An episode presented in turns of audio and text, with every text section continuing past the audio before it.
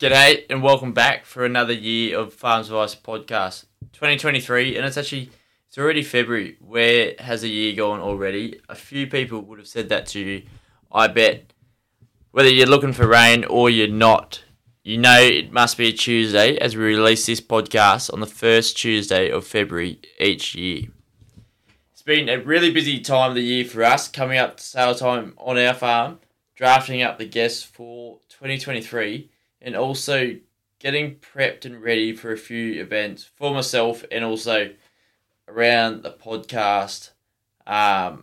Becoming more involved within the industry is pretty cool to see where it can take us and also the podcast, what the podcast can do for the industry. Now, I won't actually say Farm Advice in 2023 will be bigger and better because I'd be pretty happy if it actually remained the same as what it did last year. We had over 100,000 downloads, 13,000 maxed out of monthly listeners. And also, I think giving you that consistency throughout the year so that you can improve your daily routine, whether you're aggro, you're an accountant, pulling motivation from it, or you're a farmer actually out in the paddock implementing a few things from an episode, whilst also listening to your professional advisors. And you can actually go and get that day off at some point. 2023 is the year for making it happen. And also not making 24/7 working as romantic as it has been. Because it's not. We're all a little bit buggered after a long, bogged, drawn-out harvest, wherever you may have been bogged at. But 2023 is going to be good. I can smell it in the digit grass and I can actually bloody feel it in the spear grass. There was actually a lot of grass around at home this year. Great to see, but also not really the spear grass. So to kick off the start of Series 4, I thought I'd get a pretty special guest on. A guest that I've known for a fair while and a guest that has known me for even longer. That guest is my old man, Steve. So Steve, Dad, he's actually been around the traps for a while.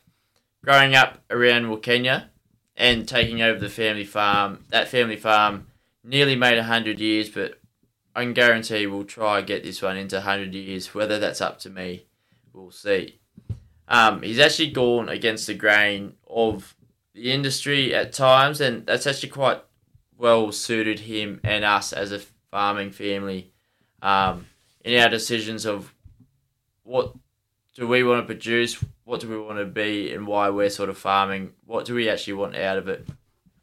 So actually, hopefully I get to see a few things into the way he thinks through this podcast. But, you know, he's actually instilled that work ethic in myself, our family, my brother.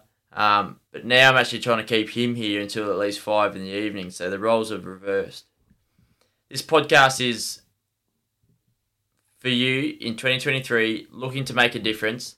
For those who can't actually find the time to research and use something on a on-the-go platform, you can't afford to take the days off or the petrol, let alone the diesel, on a 1,000k trip into a capital for an event or just need to get those jobs done. This podcast really is for you to tap into the expertise right across Australia, even listening outside of your niche of farming. If you're a livestock producer, listening to the dairy farmers, how do they do it? Or mixed farming and you haven't got quite got your cropping down pat, you can listen into the agros and see what sort of tips they may have. Or let's get back into the office for 23 and make it happen. Get down to the figures and the details. We want you to be able to have the tools you need to beat your own benchmark and keep the family farm moving. So for 2023, please, if you can do one thing for me and the podcast, make sure you subscribe to know that you're going to receive each episode and share it with your mates. That may be two things, but it really makes this podcast reach the other farmers right across Australia. With 85,000 farming families, we'd like to get half of them in a year or two. So to have them listening in monthly, we're already a third of the way for half of that. So not too far off, but not close enough yet. So let's get stuck into 2023 and let's go farming. Well, welcome to the Farm Advice podcast, Dad. Been a long time since getting you on here to see what's going on our farm and everything, and it's just good to get the word out there.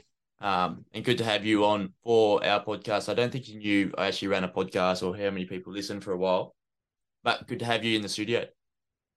Thank you, Jack. You'll have to speak up a bit. Thank you, Jack. So let's kick it off like we do with every other guest on the show. You're no different, being my dad, but also the boss of our family farm as well. So tell us about your background. How did you get into agriculture and where did it start for you? Well, I grew up on the farm, family farm at Wilcannia and Alara, halfway between Wilcannia and Tilpa, roughly, on the western side of the Darling River. It had been in the family since early 1920s. Went to Yanko Ag School, high school, and done 12 months at the Murrumbidgee Ag College, and then came home and in the early 80s and worked with the parents till 93, I think, and took over from them in 93. You're right. So through your education, like, do you think Yanko did a lot for you? Yanko's stopped now, hasn't it? Only the ag college has, yeah, not the high school. Oh, definitely. It did. We had ag at the school and then went on done certificate ag at the college. School, we milked cows, done pigs. You milked cows at Yanko? Cattle, had chooks, had a veggie patch, which we all got rostered into doing from time to time. The college was a bit different. It probably taught us the basics of ag and administration side and whatnot, and farming side, which we didn't have much of a clue on the farming side coming from a pastoral property. Yeah, so tell us a bit about, I know a fair bit, but listeners out there and everyone in the Western Districts, there's a fair few that listen in. What was it like growing up out at Wilcannia, having the free reign? Oh, it was pretty great. The social community was unbelievable back then. Yeah, just you sort of done what you needed to do and relaxed at times, and yeah, we didn't travel too far. Broken Hill mainly for shopping wise, yeah. Occasionally Adelaide, and later years to Dubbo. So. Good stuff. And your connection to agriculture, you've never really left agriculture, so always worked for yourself, your parents, just like we're doing now. But from Wilcannia moving into Dubbo, what sort of changes did you see in, like, getting through those droughts out there? I know you were on the TV a bit when, was it 80s or 90s droughts? 90s. Yeah. In the 90s, what comparisons or differences is it from Wilcannia moving into the Central West? Oh, big difference. The main difference is the workload, I suppose. More intensive. Worms are a big burden. Continually drenching. Yeah. Well, we didn't at Wilcannia, only occasionally. Different rainfall patterns, a higher rainfall pattern, which makes it hard, and not knowing too much of the cropping or establishing pastures either, coming from out west. We used to do some floodplain cropping out there, but that was sort of basically it. Yeah.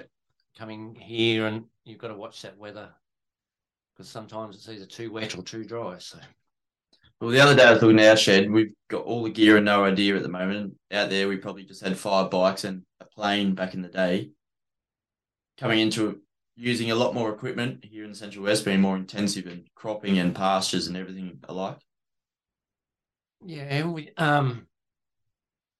that's right. Probably don't think of that side. Equipment-wise, out there was very basic. Had a little dozer, a little tractor, little truck, bike chutes, and that was basically it. Welders and like all your farm maintenance machinery and whatnot. But yeah, here we've got bigger seeders, bigger tractors, direct drills, leaning towards direct drilling, seeding, and more chemical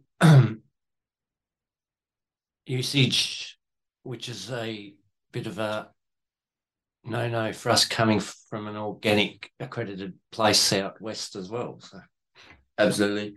And for coming to the new region and everything, tell us a little bit about the droughts. You were on the news, I remember as a kid, you and your black hat back in the day. I remember just rolling through, what is it, the Mallee or something, you were getting filmed at the tank there, at the old ball, new ball or whatever it was. How did you get through consecutive years of droughts from my time, but also the times before with Grandad as well? I'm not real sure. We adjusted a lot of stock back early in the piece in the 80s, and when transport came more available, it was always feed somewhere, so we adjusted stock from sort of Hamilton, Victoria to Dalby, chinchilla in Queensland. Was that all stock? So yeah, there's none left at Annalara? No, we kept the basic. We just kept destocking until we had the core breeding flock left, which we were able to get around. We didn't feed at all out there because of the cost of dragging feed out there back then. Yeah, I think one year we basically destocked to about 200, I think. Yeah. On Annalara? Yeah. Sure. And like, what would be your one thing to sort of plough on through? We've got all these older heads and these young blokes think they can get through a drought, but that last one sort of busted them pretty well, especially around this region, new farmers. How do the old farmers just keep plugging on? Everyone calls them resilient, but that word gets thrown around a lot. What would you say, like, how do you get through it mentally and everything like that? Well, here feeding sheep daily was, was a big, for 3 years was in these... in this last drought was a bit, yeah, sort of got to you at the end. It's a good job it rained. We didn't have another 12 months of it. Well, first of all, I sort of left you on your own to go get someone else's money overseas. So being on your own, feeding out, what got you through? Because that was pretty, that was a pretty long drought, those calls we were having from England and back and forth and everything. I'm not sure. Oh, because we retained our full breeding stock. Yeah. Very costly. You start buying a road train, B double load of grain or pellets every week. That soon adds up. Do you think if we didn't have the stud, you probably would have offloaded a few more? Oh, no, probably not, because that was our breeding stock from original breeding stock. No, we would have held the core breeding ewes somehow or other. Yeah. Well, I think, like, passing on the farm's advice from what you've done, being a larger pastoralists out at Wilcannia, and these younger heads, people like myself, trying to sort of learn off what you did, and just all the droughts that you've gone through, and also the floods, I suppose. But let's get down and talk to me about Annalara White Dorpers. I know a fair bit about it, but what got you started? What was the sort of initial thing? Grandad used to run merinos. He had, was it a registered merino stud? Yeah, I was back in the early 60s, yeah, to a drought sort of. Folded them up in the mid 60s, yeah. Yep. So what piqued you into sort of changing? Because being out west, your neighbours look at you if you do something different. Sticking the beady eyes over the fence. What was that like, and how did you actually get started bringing embryos over? Well, I went to a field day in White Cliffs, and Dennis Russell, which is one of the main founders of the Damaras and both Dorper breeds in Australia and Awassis and so forth. He had some little Dorper ewes. I'm not sure if he had them there or just photos.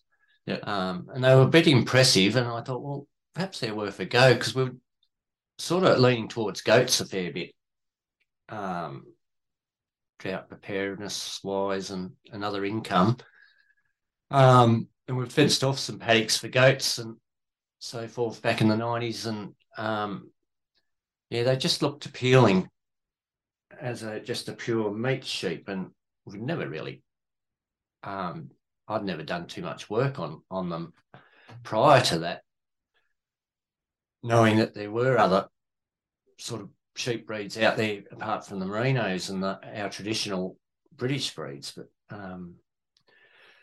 so we bought a couple of embryos. They got dropped off, and they actually went to father's property in Aramine, and one was a ram and one was a ewe, and they were pretty impressive. That was 98. And what did you call them? Oh, one was Anna and one was Lara. So, and they made it up to Dubbo, though.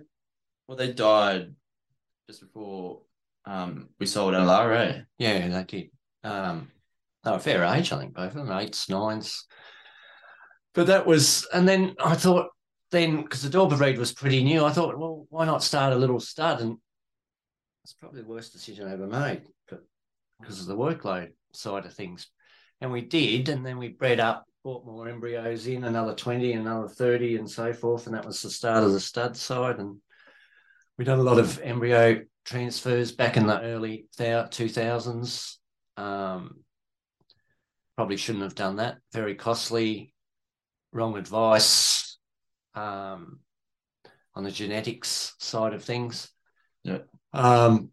We would have been better off breeding from our better genetics and just breeding up from them rather than doing big ET and AI programs. Just naturally, like what we're doing now. I would think so, yeah. Yeah. And initially, Grendad wasn't too happy, was he, moving away from merinos? No, it surprised him, I think. But yeah. And then I think those first couple of lambs really got to him, and then the next lot even got to him a bit more, and he then realised what we were up to, I think. So yeah, good stuff. And it's probably that adapt or survive, or probably you're looking towards going into meat sheep there. But Annalara White Dorper to what it is today, how many years have we been running? It's been going since 98. So it's actually the 25th year we've been running this year. Yeah, I suppose more likely 2000 was when we sort of had the 30, 40 ewes or whatnot. And that was our commercial. We bought 10 rams and joined to the merinos commercially as well. And that first drop of commercial, first cross lambs, that was probably the key turning point to go more that way back then. Having trouble getting shearers when we needed them too. Because I think we had, coming out of the 90s droughts, we had little lots that were sort of different shearings and crutching and flies and whatnot. I sort of got a bit over that, and I thought, wow, these sheep look pretty good, and that they were probably the best, some of the best lambs we've ever had, really, that first cross line. And we didn't actually get rid of them until, like, breed the merino out. Our last merinos, 2005 was our last shearing. Yeah. We'd spend a fair bit of time on merinos classing and getting the wool right and frame right. So we actually bought our best ewes, class ewes, to Dubbo. I think that was about 03, 04, because we're going more white Dorpers out west. And then I just said to myself, bugger it, we're not mucking around shearing anymore, or flies and whatnot. So I think we sold them later in 2005, and it was purely white Dorpers. Once we got our white Dorper lamb ewe numbers up, I suppose. Oh, they were coming up pretty rapidly too. Yeah. They bred like flies, particularly out west. Unbelievable. Were you breeding just once a year out there? You would have been, wouldn't you? No, we're sort of joining every 8 months, depending on our lambing. We weren't wanting to lamb in middle of January, or January, February, mid-December through to the end of February, I suppose. We tried to avoid that one. But then we'd be pulling rams out of one group of ewes and putting them straight in with another group, trying to build those numbers up rapidly, and which we did. And out there, our commercials, they fell under the organic, didn't they? Yeah. We were going through June 8. We were organically accredited until we left out there. I think we got accredited in about 2002, I think. Yeah. And that was a premium lamb market, which was selling into at the time up until when we sort of left there, yeah, in 2011. And so run us through AWD, Annalara White Dorper. Like, what's the operation look like? Your use, and what's your breeding objectives? It'd be actually good to get this out, like, just so I know as well. What are we chasing and why are we chasing it? We're running a 500 to 600 stud ewes. Don't really need to increase that too much. That's supplying enough rams and replacement ewes and so forth.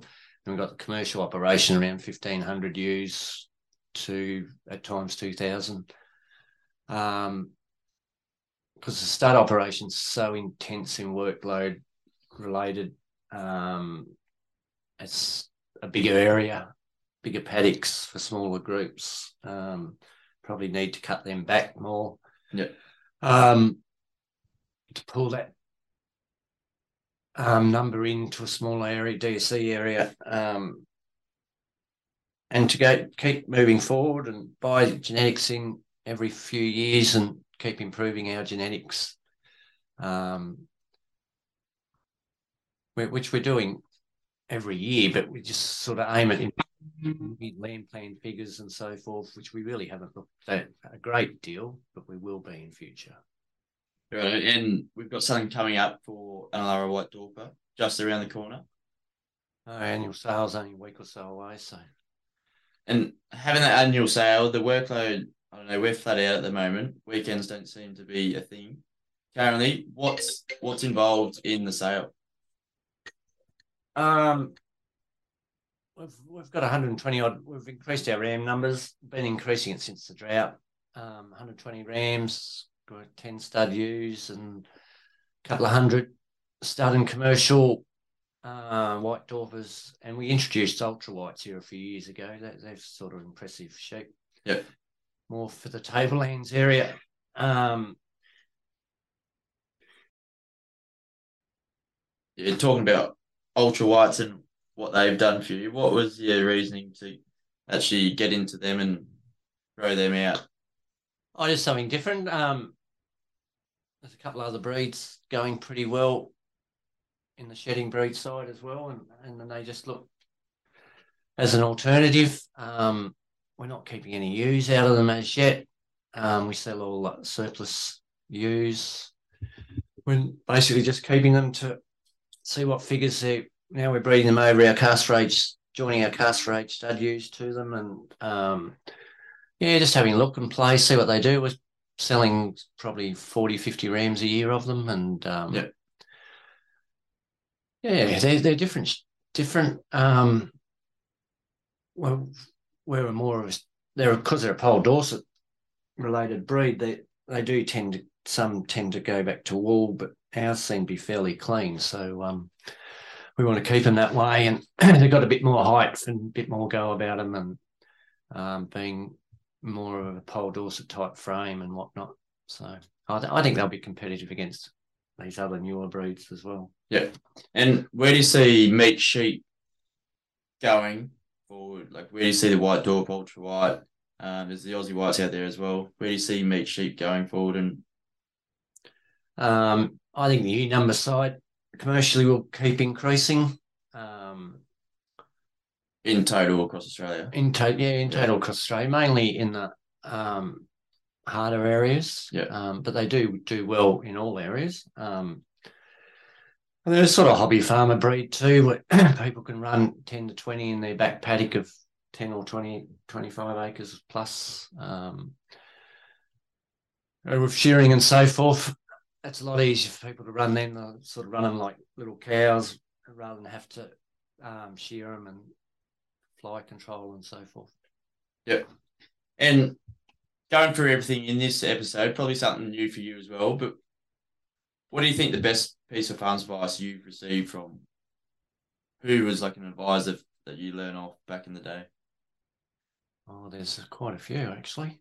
Well, the original Dorper importers would have been a big one. Some of them are no longer with us. and right through, there's been someone there. I'm just trying to put names on or think of people, but there's been people right through. And for anyone listening to this episode, what is like one piece of farm's like advice you'd like them to take away? Maybe going through all of those droughts, what would you be saying that one thing is?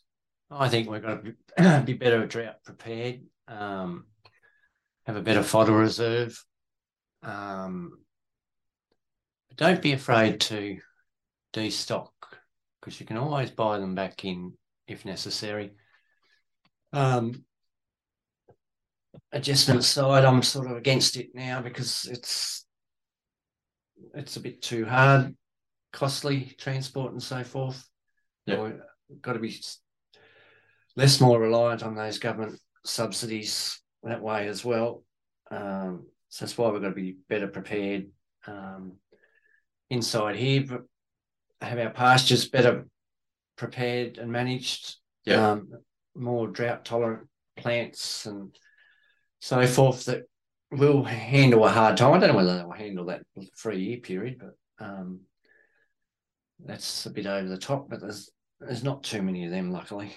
Yeah, and like from infrastructure to actually sort of starting now, now's a pretty good season to get started on drought preparedness and what we can do rather than sort of saying, shit, we're in a drought and starting to prepare from the back of that. I think if ever few people learn and are actually kicked out of farming from that last drought, from that. So that's a good one. And for anyone out there that's looking to get in touch with you, Steve, Dad, how can people do so for chasing white Dorpers or just see what you're up to? We've got a Facebook page there. I'm on Facebook. Don't do a hell of a lot with it. Phone's probably the best advice. Yeah. Or phone, email, we're on everything. So. Yep. Or hit us up at Annalara White Dorpers on Facebook and Instagram. Not TikTok yet, but anyway, Steve, Dad, thanks so much for coming in for your first episode. What do you think? That was okay.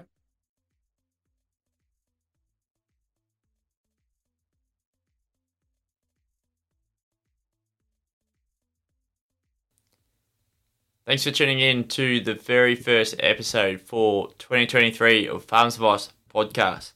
We've got some exciting news that Farm Yarns is going to be a standalone podcast itself. So make sure you go across and subscribe to Farm Yarns. We'll have previous episodes on there, but also some exciting episodes coming up and ones really straight from the heart.